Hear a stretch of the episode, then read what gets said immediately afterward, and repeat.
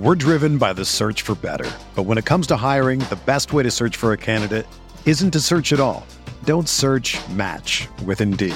Indeed is your matching and hiring platform with over 350 million global monthly visitors, according to Indeed data, and a matching engine that helps you find quality candidates fast.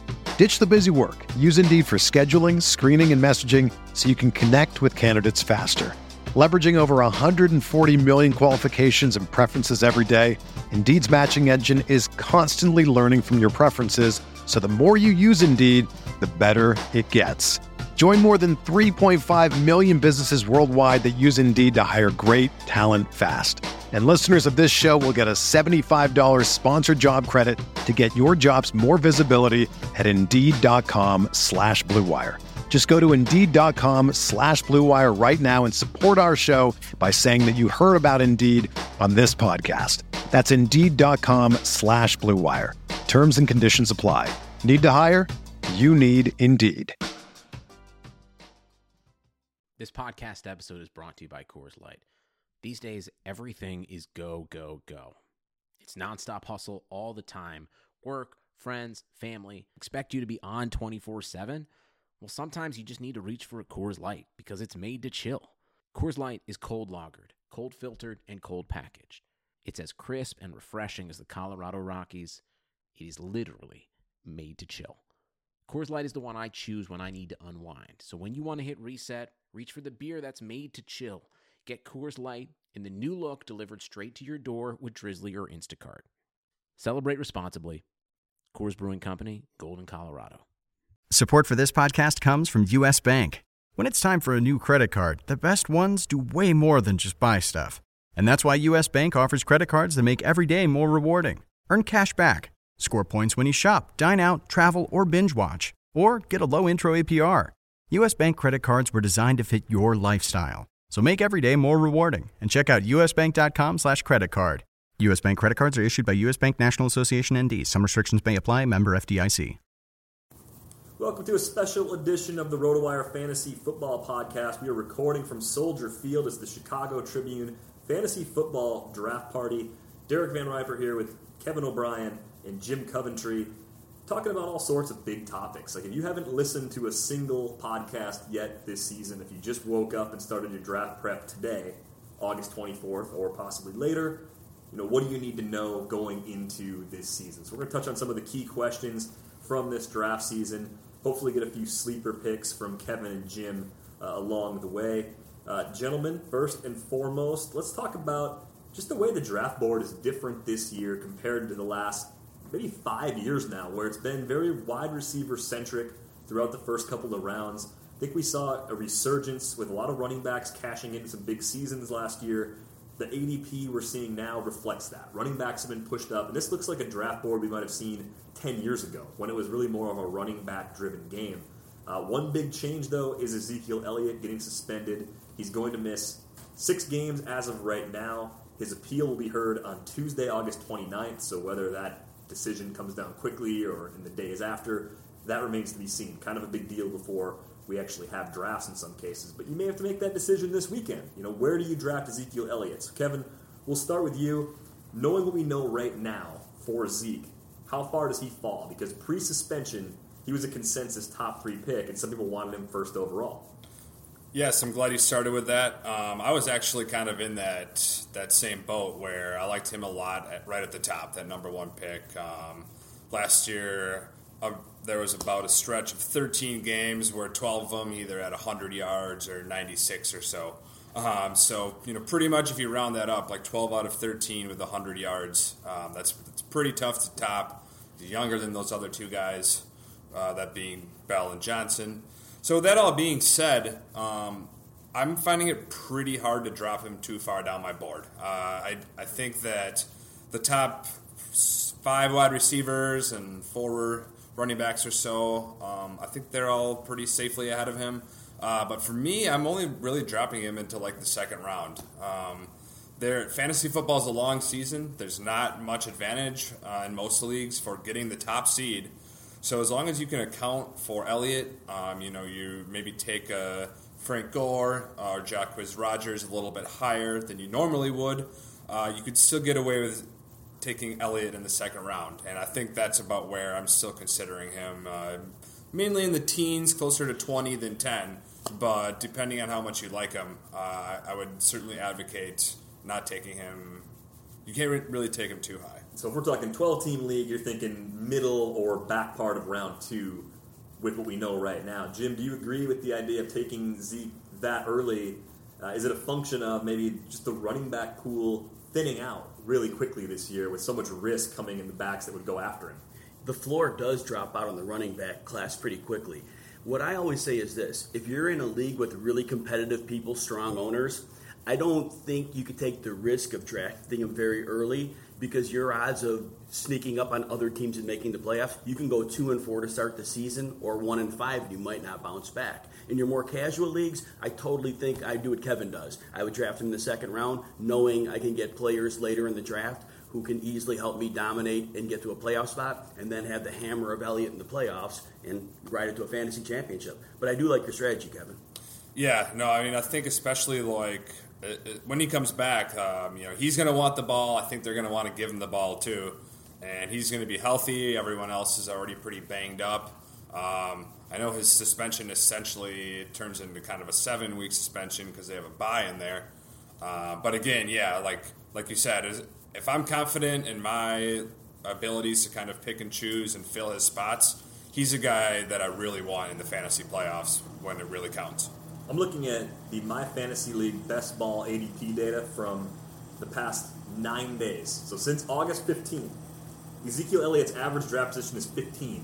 So he's still holding steady as an early second round pick, even in those cases. So yeah, I think we're seeing a lot of owners who are really afraid of what happens to running back once you start moving after round two. It, it's weird because I think it's a year where you could consider a zero running back strategy, and it's not actually zero running backs. It's just paying a lot less. You know, kind of taking your chances on the waiver wire in particular. For me, I'm more comfortable doing that in a PPR league, though. In a non PPR league, the backs that come in on third down that catch passes, you know, they're not that valuable. You're just getting yardage. They don't score a lot. But if you're catching four or five passes on a regular basis, getting 40 or 50 yards, plus the handful of carries those players get, you know, those are pretty useful players in PPR leagues, and they can keep you afloat until you find running backs that you like better. There's so much turnover at the position year over year. Health's always a problem. A lot of teams have ongoing job battles. You know, a team like Tampa Bay can burn through three or four running backs because Doug Martin opens the year in a suspension. A uh, lot's going to turn over. You mentioned Frank Gore before, Kevin. He's not a player that I really want to have on my team, but you can get him for next to nothing. And even if he starts four games before he finally breaks down or before Marlon Mack takes over the job, mm-hmm. you might actually do okay in those first few weeks, rolling with what looks like an undesirable running back. Yeah, and I agree. And then also the Colts running backs. There are a number of late running backs who I have fairly high. I mean, even a guy like Paul Perkins, he's going about 91 picks in the draft. Well, he has a starting gig. He ended the season, last four games, he had 4.2 yards per carry after a slow start. So even though the Lions don't, ha- I mean, I'm sorry, the Giants don't have a very good offensive line, they're going to spread it out this year. They added some receivers, Brandon Marshall, uh, the rookie Evan Engram, the tight end who will split out, and I think that's going to open up some lanes. So, like you're saying, there are players you can take later to fill that void. Kareem Hunt in the second preseason game Spencer Ware got the first snap. Hunt saw the field the rest of the time, and he was tearing it up. He was amazing, both in the passing and in the running game. So you guys are right. There are plenty of good players you can grab later to fill the void. Yeah, Perkins, I think, is, is interesting because the price is low. The Giants' offense could be pretty good. I mean, even with Eli Manning, the fading version of Eli Manning leading that offense, Odell Beckham is premier receiver. They added Evan Engram in the draft. They bring in Brandon Marshall. Sterling Shepard would have been a good number two. Now he's the third or possibly the fourth option. So they have a passing game with plenty of weapons. That should open things up. Lighter boxes for Paul Perkins could be uh, something we see. And they really didn't do a lot to fortify the position. They drafted Wayne Gallman out of Clemson.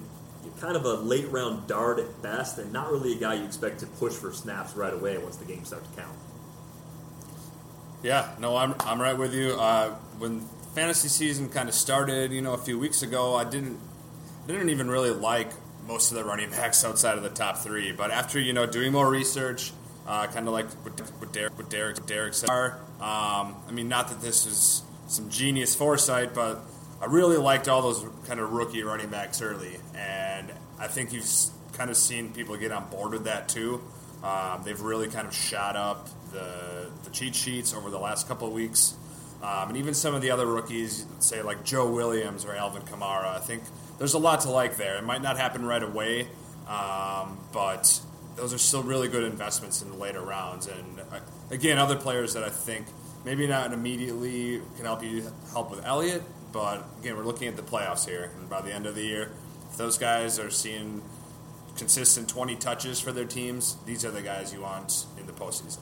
So with the Elliott suspension, the big two running backs now at the top, David Johnson and Le'Veon Bell, often the first two picks in the draft in some order, even in PPR leagues, because both can catch passes.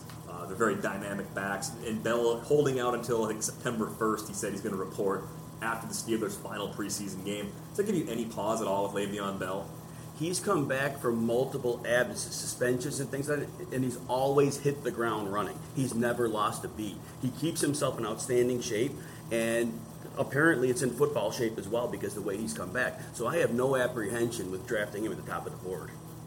Yeah, no, I'm right with you. Um, for some reason, just Johnson gives me a little bit of pause this year. Uh, like I don't, I mean Carson Palmer is kind of just a ticking time bomb. I mean, you can kind of make the same argument about Ben Roethlisberger too.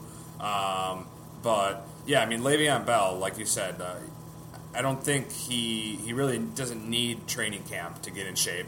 Uh, he's not a guy that takes big hits, and he, you know, he's just he's done it a little bit longer than David Johnson. I think that's probably a little bit why I'm leading his direction right at the top now. Yeah, in situations where I have a first pick, I would take Le'Veon Bell. It hasn't come up yet. Uh, maybe it'll happen in the NFFC or something like that.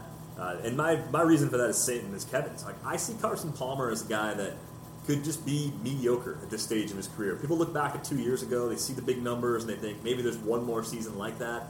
The biggest difference for me is John Brown. John Brown's got the sickle cell trait. He's having a hard time returning from soft tissue injuries in his legs.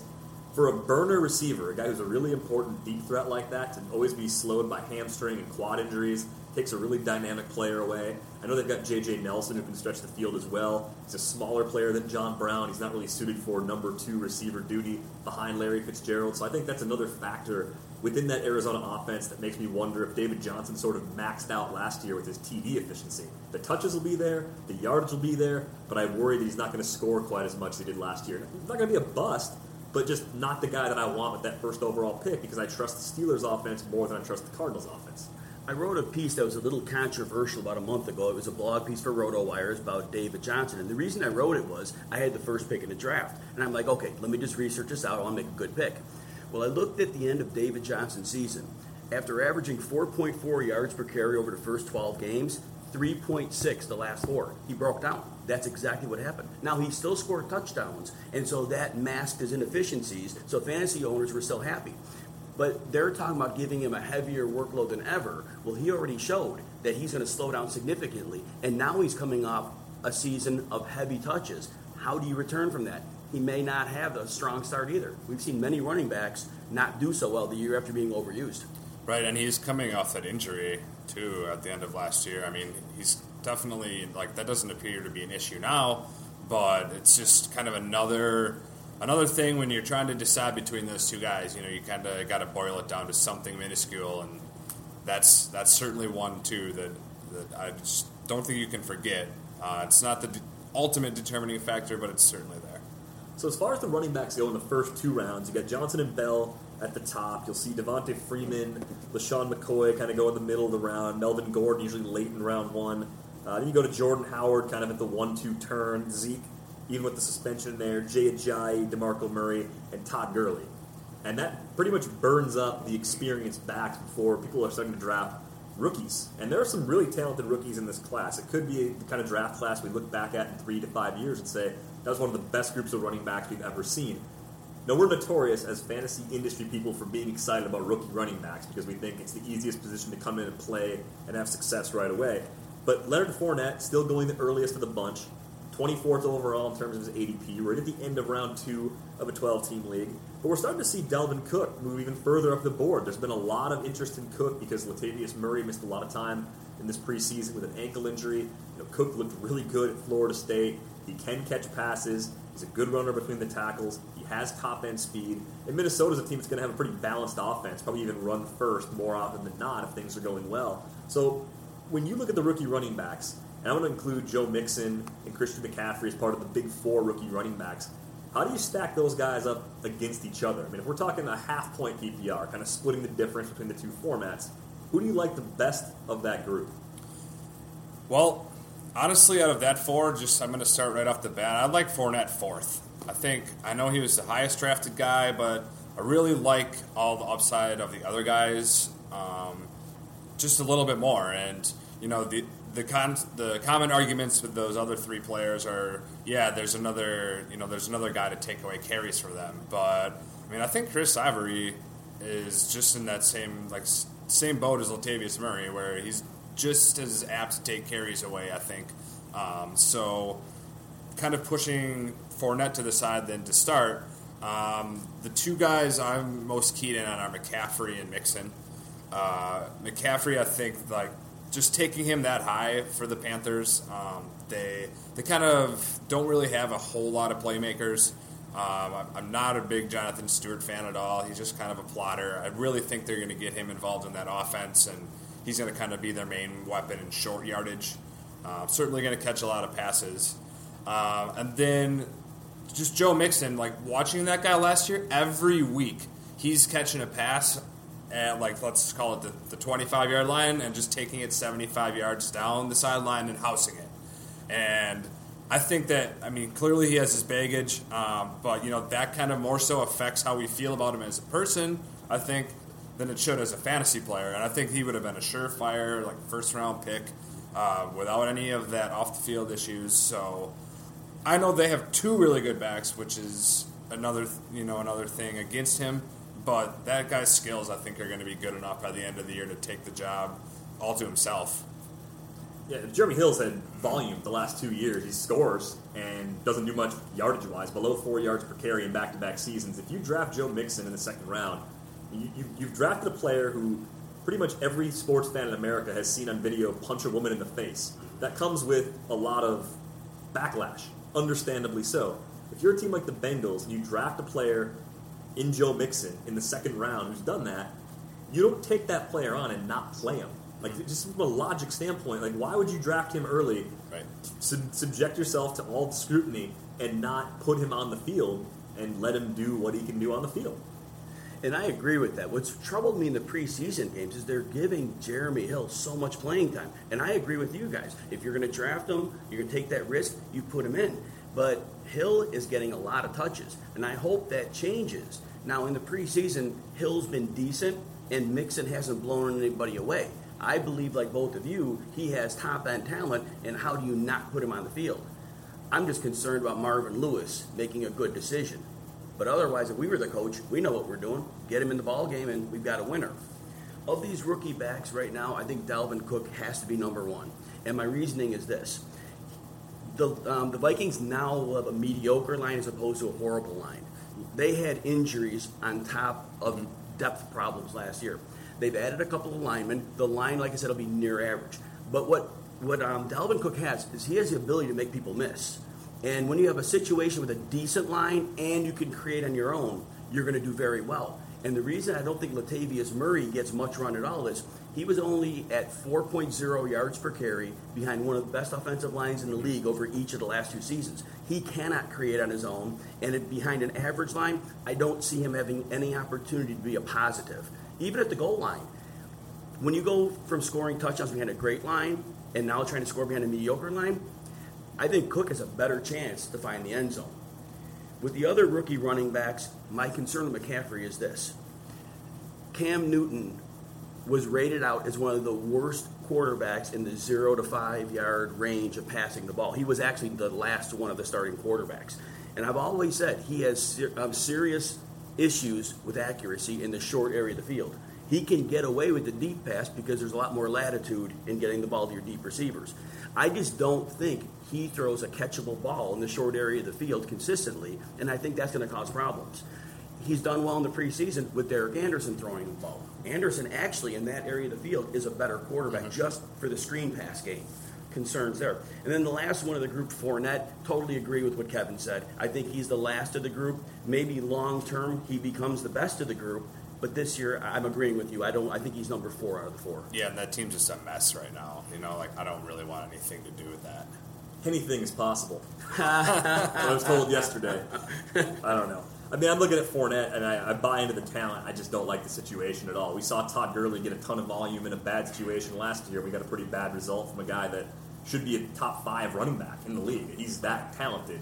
And this year might be a lot better for Todd Gurley. He's kind of an interesting bounce back candidate. Funny thing is, he's not falling that far in drafts. Like, people are pretending as though last year wasn't as bad as it was. Now, Jared Goff should be a lot better in year two. I know people are excited coming out of the uh, game last Saturday against the Raiders.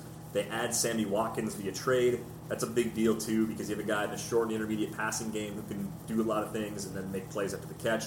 Cooper Kupp, also a guy underneath that Goff's already built up some rapport with. So, new group of weapons, new coaching staff, too, with Sean McVay taking over, Jeff Fisher being out. There's a lot to like about the Rams' offense, and I think a Todd Gurley bounce back you know, makes sense. That's why he's going ahead of these rookie running backs because there are questions with each of these players, mm-hmm. as you guys pointed out. I like McCaffrey a little more than you do. I think Jim.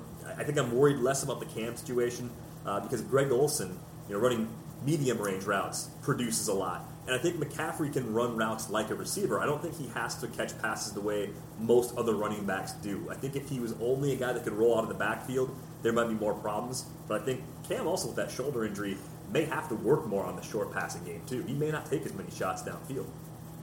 Yeah, I like that reasoning. I definitely can see that. I hadn't thought of it that way. Um, and I'll be interested to see if he can become a little bit better of a passer, and he certainly might be able to pull that off. So it sounds like the, the disagreement here amongst us is with the first three. We all have Fournette last. Uh, it's Cook versus McCaffrey at the top, and then I think you like Mixon a little more than, than we do, Kevin. Mm-hmm. But it's it's a Marvin Lewis thing where Marvin Lewis might just say, "Hey, Jeremy Hill's been great, short yards at the goal line. I'm going to give him those valuable carries," and suddenly Mixon's value takes a hit. But I, I do like this group as a whole, and I think their ADPs are for the most part uh, actually pretty justified. Uh, as far as the middle and late round rookie running backs, two kind of jump off the page to me. Samaje Perine in Washington and Kareem Hunt, who Jim mentioned before, in Kansas City. Uh, the Chiefs traded up in the third round to get Hunt on draft day. They put him on the field with their first team offense a lot in the second preseason game. You're just looking at things like that, you get a feel that the organization, the coaching staff really believes in what Kareem Hunt brings to the table. The Chiefs are not going to be an explosive offense this year, but they're also a team that doesn't throw the ball a lot when they get inside the red zone. So whoever ends up leading this team in touches could emerge to have surprising amounts of value because they're going to get a lot of chances to run the ball in close. And I'm glad you brought him up, Derek. Andy Reid's had a long history of when he has a running back that's a receiving and a running threat, he can make him a superstar in a hurry. I mean, think Brian Westbrook. And this is another opportunity where we just saw that little flash last week in the preseason game. But already Andy Reid's showing that he can utilize him as a two way weapon. And when you have Hunt on the field, it gives the defense a bit of pause, not being sure if a run or a pass is coming. So that gives the opportunity for the offense to be a little more diverse. Spencer Ware, although he was a good receiver coming into the league, Andy Reid has not used him, so therefore he must, for some reason, not trust him in the type of passing attack he prefers. Yeah, whether that's a pass protection issue or something else, you know, I, am not entirely certain, but that's just the way it's broken down uh, to this point. As far as Perine goes, Kevin, he's got uh, Rob Kelley as the incumbent. Kelley was a guy this time last year nobody was thinking about uh, as anything more than a late dart in case something happened to Matt Jones. Well, something did happen to Matt Jones, and Fat Rob, as he's known, actually became a pretty useful fantasy player, especially in the middle part of the season. Tailed off a little bit late, uh, was earning some positive praise, I guess, reporting to camp, looking a little, a little more, I don't know, physically imposing without being heavier in a bad way, so more muscular, a little quicker. Do you buy into Rob Kelley as a guy that can keep the job, or do you think Perine is a fourth round pick out of Oklahoma ultimately takes over as the starter and emerges to have more value of those two backs over the course of the season. Yeah, I think kind of both of what you just said there. I think uh, based on how the preseason's gone, um, doesn't really look like Perine is going to come in and you know be that top guy week one. Like Kelley seems pretty safe in that role, um, but I mean, yeah, if you just you know go back and look at their college careers, like people didn't even know who Rob Kelley was coming out of college. Samaje Perine, people saw every Saturday play. Saw him set the single game rushing record in college college football. So I think yes, again, like I've talked about several times, later in the year when you get to the crunch time, I think Perine's going to be your guy, and eventually Kelley will just fall off to the wayside. So when you guys are, are looking for value at the running back position, how much does the quality of the quarterback play and the talent at the you know in the group of pass catchers, how much does that factor into your decision? Does that kind of break ties when you're moving through looking for depth pieces? Does it not really matter at all because offensive line play may matter a lot more. I mean, the examples I'm thinking of uh, most specifically would be like Cleveland. Offensive line is excellent. Isaiah Crowell is very expensive right now.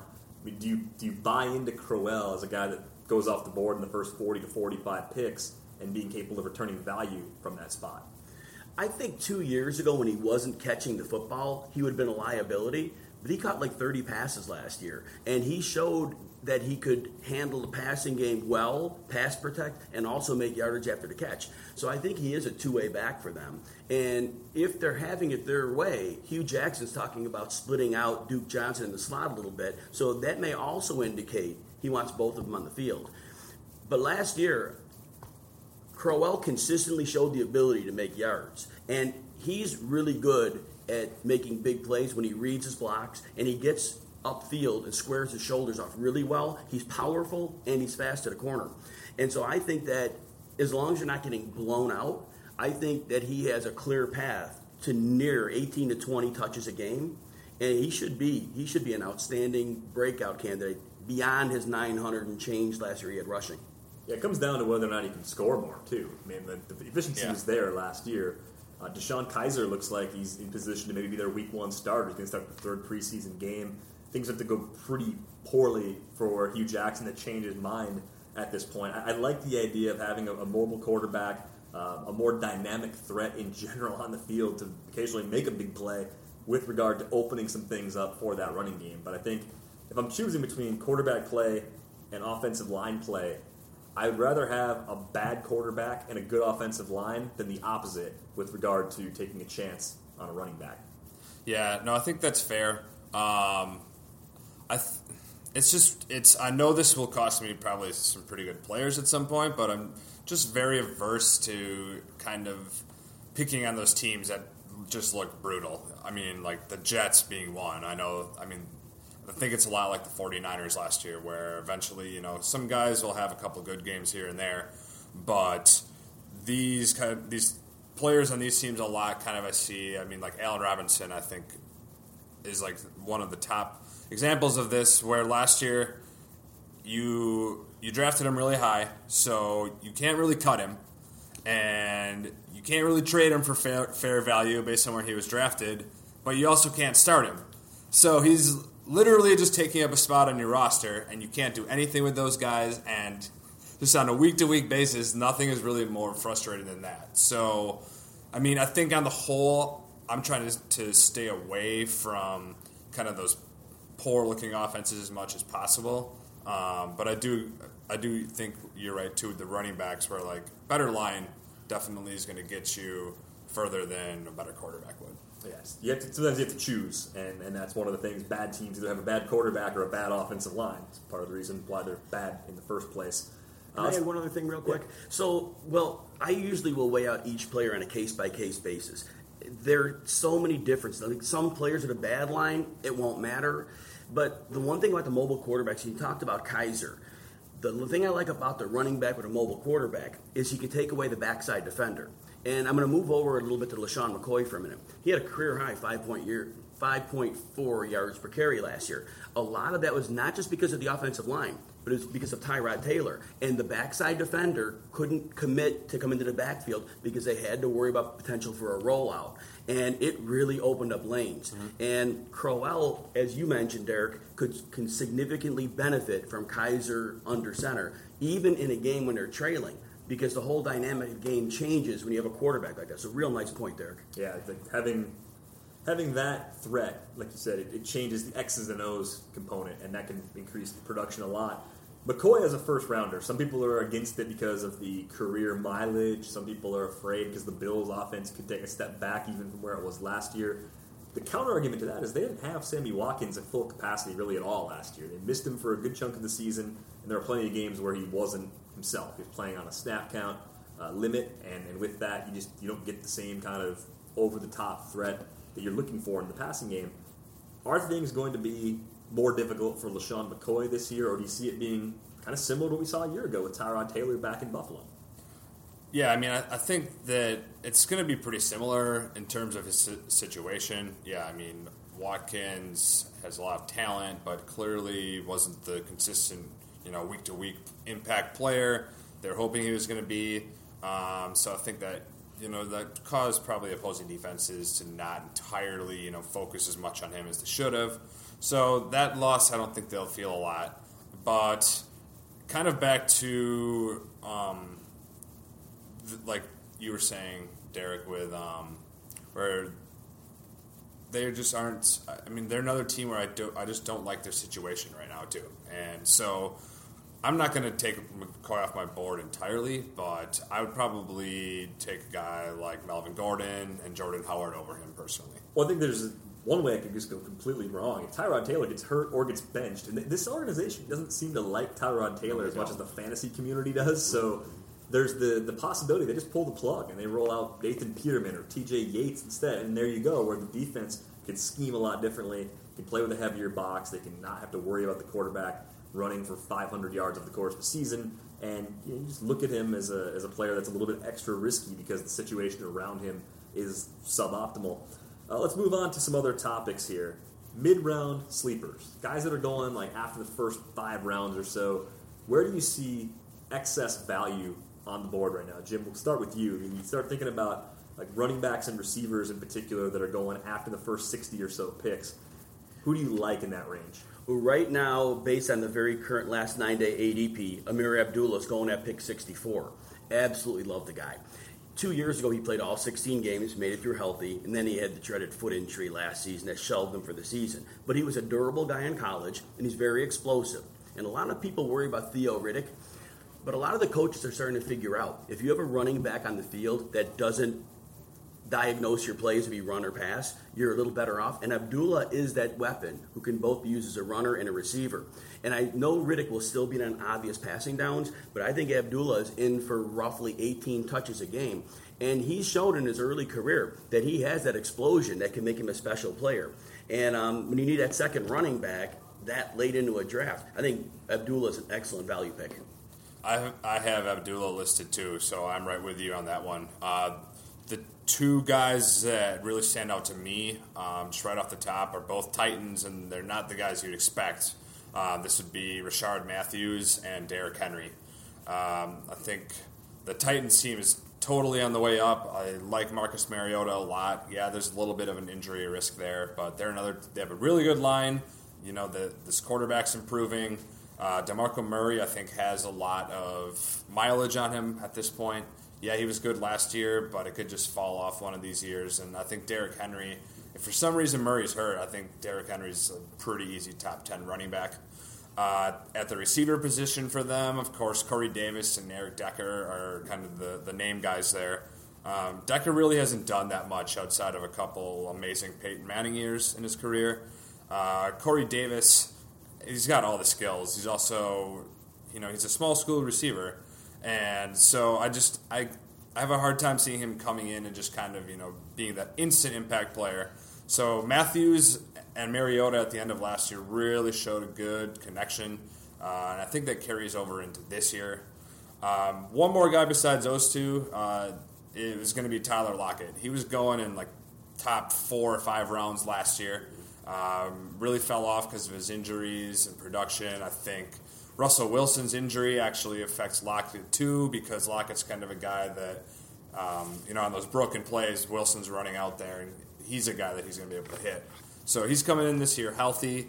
Uh, he's still really young. He's a dynamic player, and I'm not taking him, you know, as high as I was last year, just uh, based off this year. But sixth, seventh round, he's a guy that could give you a lot of impact. And Tyler Lockett's going 162 picks into a draft. He's a second, 62nd receiver off the board. Mm-hmm. So yeah, you're absolutely right. And you, you, most leagues, I would imagine you could get him at least 12 rounds and after. Yeah. Unless, again, you're some real sharks, in which case you may, like you said, want to draft a little bit earlier. Yeah. Just want to add one more name um, Parker. And since we're in Soldier Field, we'll talk about Jay Cutler just for a second. and as soon as Cutler went there, the first thing I thought, well, he locks on his alpha receiver in the first preseason game. The numbers didn't show it. He had one catch, mm-hmm. but he targeted him downfield a couple times, had a play call back by penalty. It's real apparent that Parker is going to be his guy. Cutler kind of talked him up too, say he's a faster version of Alshon Jeffery. But that that's a real legitimate opportunity there. And DeVante Parker's going about 79 picks into a draft as the 33rd receiver off the board. Yeah, Parker's a lot more dynamic than Jarvis Landry by comparison too. So you're kind of just waiting for the number one receiver title to be passed in that Miami offense. This could be the year uh, with Jay Cutler taking over at quarterback there. Uh, Martellus Bennett is a player for me who's underdrafted right now. I mean, going into Green Bay, they've missed Jermichael Finley for a few years. We saw some flashes last year when Jared Cook was on the field. Bennett's much more dynamic than Cook. There's so many weapons right now on the field in Green Bay that Bennett's going to have a lot of opportunities, especially in the red zone, where he's getting very little attention uh, from opposing defenses. So I love going after Marty Bennett. Uh, if you happen to you know, miss out on the top five, top six tight ends, because you might get that kind of production from him uh, on a week to week basis.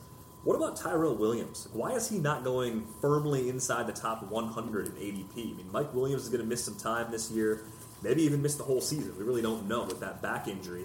And we saw Tyrell Williams step up as a true number one receiver with Philip Rivers in that Chargers offense a year ago when Keenan Allen went down. So while Allen's back and they still have the two tight ends, I think people are overlooking what Tyrell Williams did last year and maybe under projecting what he's going to do this year. I honestly think that people made an early decision on him when Mike Williams was drafted. I think people right away said, all right, we got Keenan Allen, we got Mike Williams, and even Travis Benjamin in the slot. Last year was his first year acclimating to a new team. And so I think people just legitimately moved Williams out. But people weren't taking the time to rethink it. And so the way you're framing this is correct. Well, Mike Williams isn't around, and he's missed the reps to get the chemistry with Philip Rivers, and so he is that guy, Tyrell Williams, who he was in the second half of last season, in a heavy pass offense. They want to run, but they end up throwing the ball frequently. And it's obvious Philip Rivers trusts him. So I agree. Tyrell Williams is going as a steal right now. He's getting drafted as the 41st receiver. I have him a full 10 spots higher. I have him as a 31st receiver. Yeah, so I, I like Williams a lot as a mid round guy that can produce earlier round value. Uh, the other player that I'm pretty intrigued by based on the ADP is Duke Johnson. We're talking about the things we like in the, the Cleveland offense. I think Duke Johnson's a more dynamic player than Crowell. He's even a better pass catcher than Crowell, a little smaller, so that's maybe where the concern comes in and why Crowell's there in tandem with him. But if Isaiah Crowell were to get hurt or to go through a stretch where he struggles, it's pretty clear when you hear Hue Jackson talk about Duke Johnson how much he likes him for his versatility. He'll line him up in the slot. He'll do all sorts of different things just to get the ball in his hands. Yeah, the numbers are there. The last couple of years, he's been among the leaders um, for running backs and pass receptions. Um, so, with that being said, yeah, you know, I like him in more in PPR leagues than in regular leagues, but I'm also not really a big believer in Crowell either. Um, so, Johnson's certainly a guy I've got kind of highlighted as uh, you know that mid-round sleeper category. So let's shift the focus finally to some bust potential. We're going to look at some early round players that uh, may fall short of expectations. I know there's been some concern with Julio Jones. The nagging injuries might pile up, and you know, some some people think he might fail to return value as a guy who's got a top five ADP right now. Are either of you guys fading Julio Jones completely from that price point? I can't totally just fade him out of there. Um, I mean, I've I coming into draft season, I thought it was a pretty clear big six. Uh, you know, three running backs, three receivers, him being that third receiver.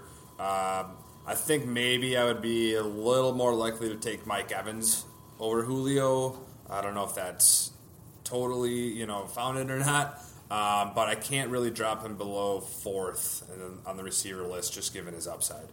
Absolutely agree with that. Kevin Steady near the top of the list, and that grouping of Evans, Green, and Julie Julio they're all equal and they're interchangeable. So I, I, agree with you, Kevin, on that.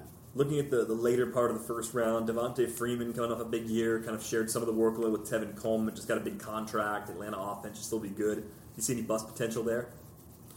I think that offense is still pretty dynamic. Um, I mean, they they get a lot of mileage out of that short passing game to the running backs too. Um, and he's not really a guy that I saw take a lot of big hits all that much last year. So I think he's probably right around in, in that in that spot, right around the end of the first round into the second round. And he's so dangerous in the red zone, whether as a receiver or a runner. So I really don't see much in the way of bust potential. The usual injury stuff, but that's every player. Other first rounders: Melvin Gordon, Jordy Nelson, Michael Thomas. Any reason to be concerned about any of those three guys? Melvin Gordon for me.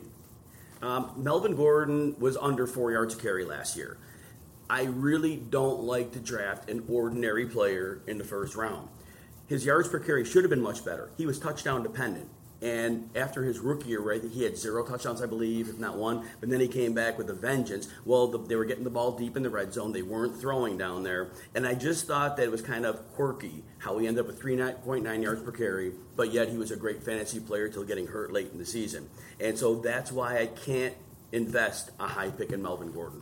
I can see Melvin Gordon being the kind of guy that goes at like the two, three turn next year, where he's not the kind of guy that's going to ruin your season, but you're also going to be kind of disappointed relative to your expectations when it's all said and done. I think the thing that makes him sort of safe is I do expect the Chargers to throw the ball so well. Those TDs that he was so dependent on last year, they're probably still there, but the efficiency may still be an issue.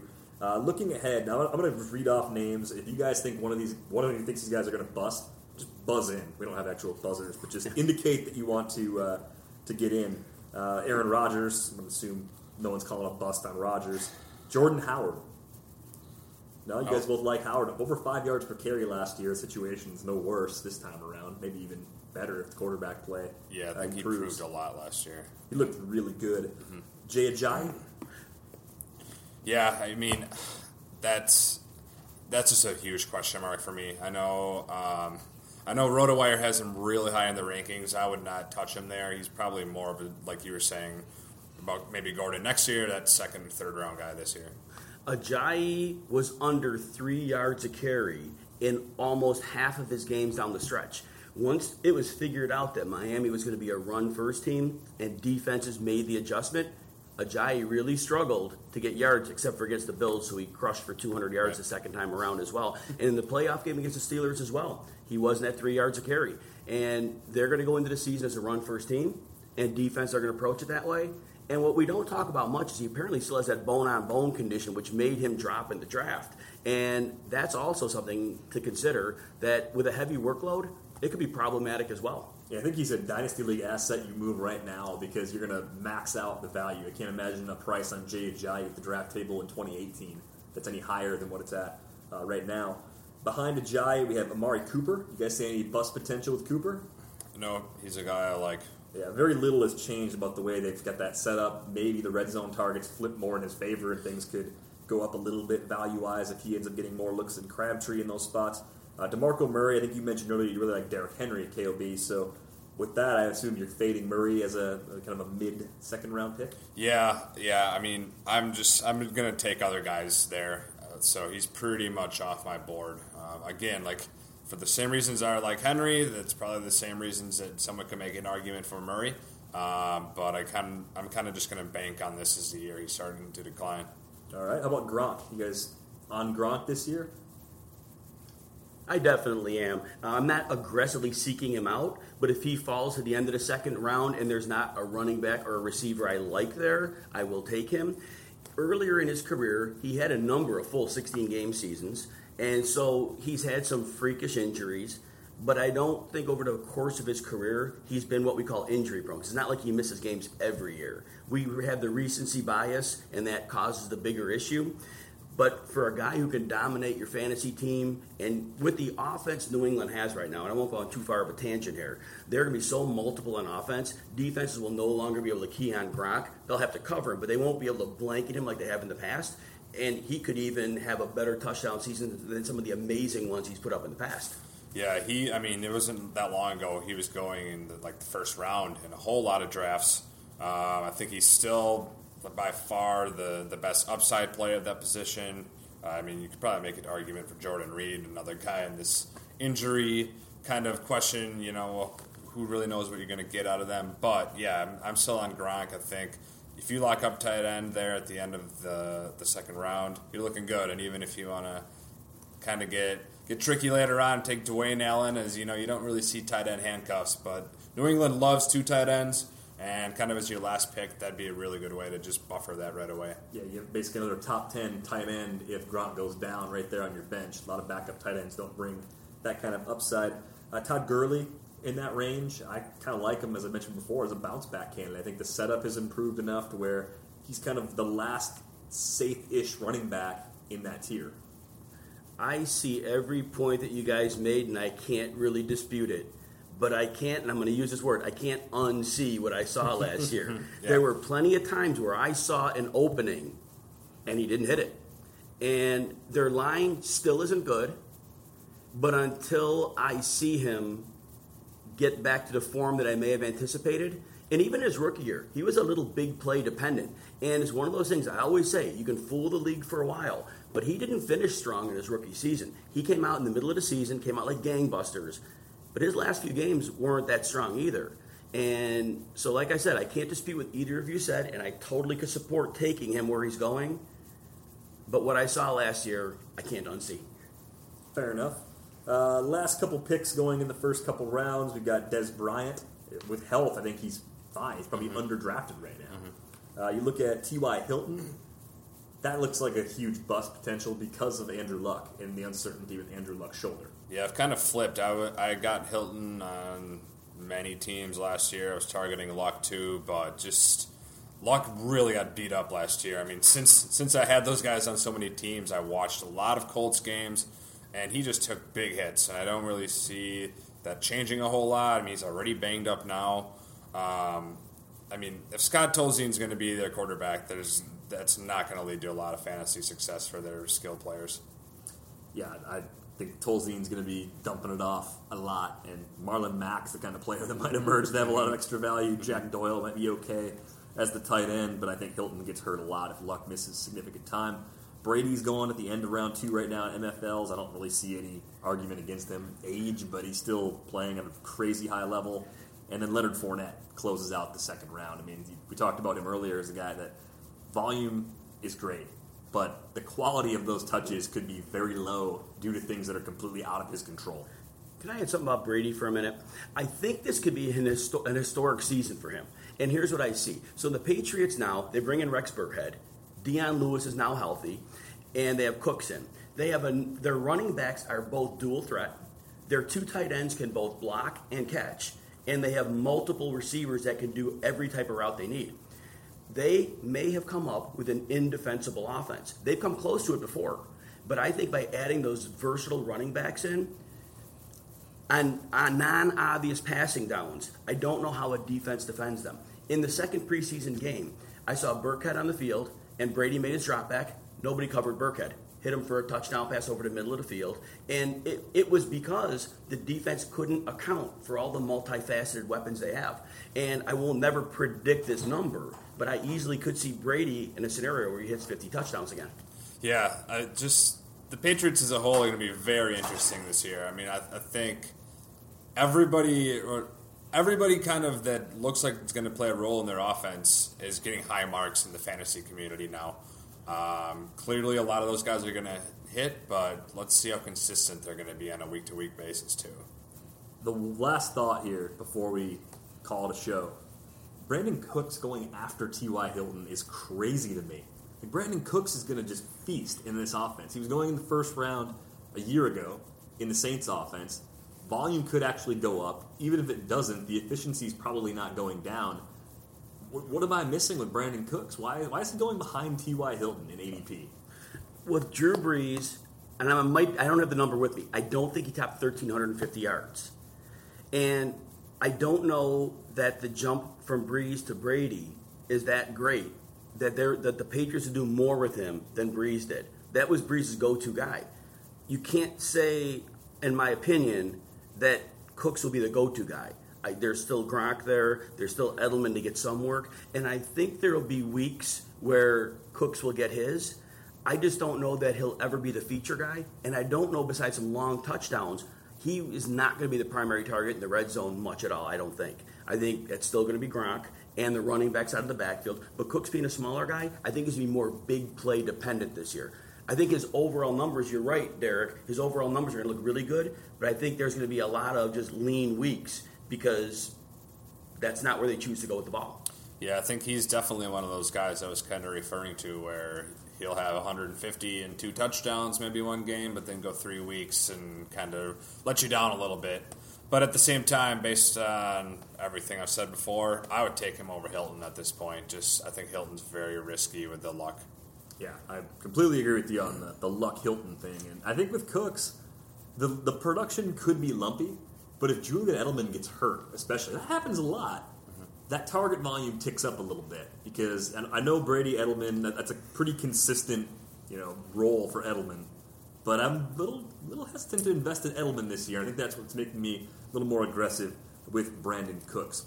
All right, that's going to wrap things up for this episode. Again, thanks to the Chicago Tribune for inviting us to their fantasy football draft party here at Soldier Field. Be sure to check out that event. Hopefully, we'll see it back again in 2018. This is the first one that we've been a part of. I think it's the first one they've done. So, hopefully, uh, we'll get to do this again a year from now. Jim, Kevin, thanks for joining me today and uh, enjoy the evening. Everyone is talking about magnesium. It's all you hear about. But why? What do we know about magnesium? Well, magnesium is the number one mineral that 75% of Americans are deficient in. If you are a woman over 35, magnesium will help you rediscover balance, energy, and vitality. Magnesium supports more than 300 enzymatic reactions in your body, including those involved in hormonal balance. From functional medicine doctors to mental well being and female hormone experts, we all know that magnesium is the one mineral to improve all aspects of well being and health. But which one? Magnesium Breakthrough from Bioptimizers, the trusted choice recommended by leading experts with seven best absorbed forms of magnesium to ensure your body receives the support it needs for overall well-being. Go to bioptimizers.com slash balance today and use code BALANCE10 for 10% off. Support your journey to wellness at B-I-O-P-T-I-M-I-Z-E-R-S dot com forward slash balance. Magnesium Breakthrough from Bioptimizers, your foundation to optimal health and vitality.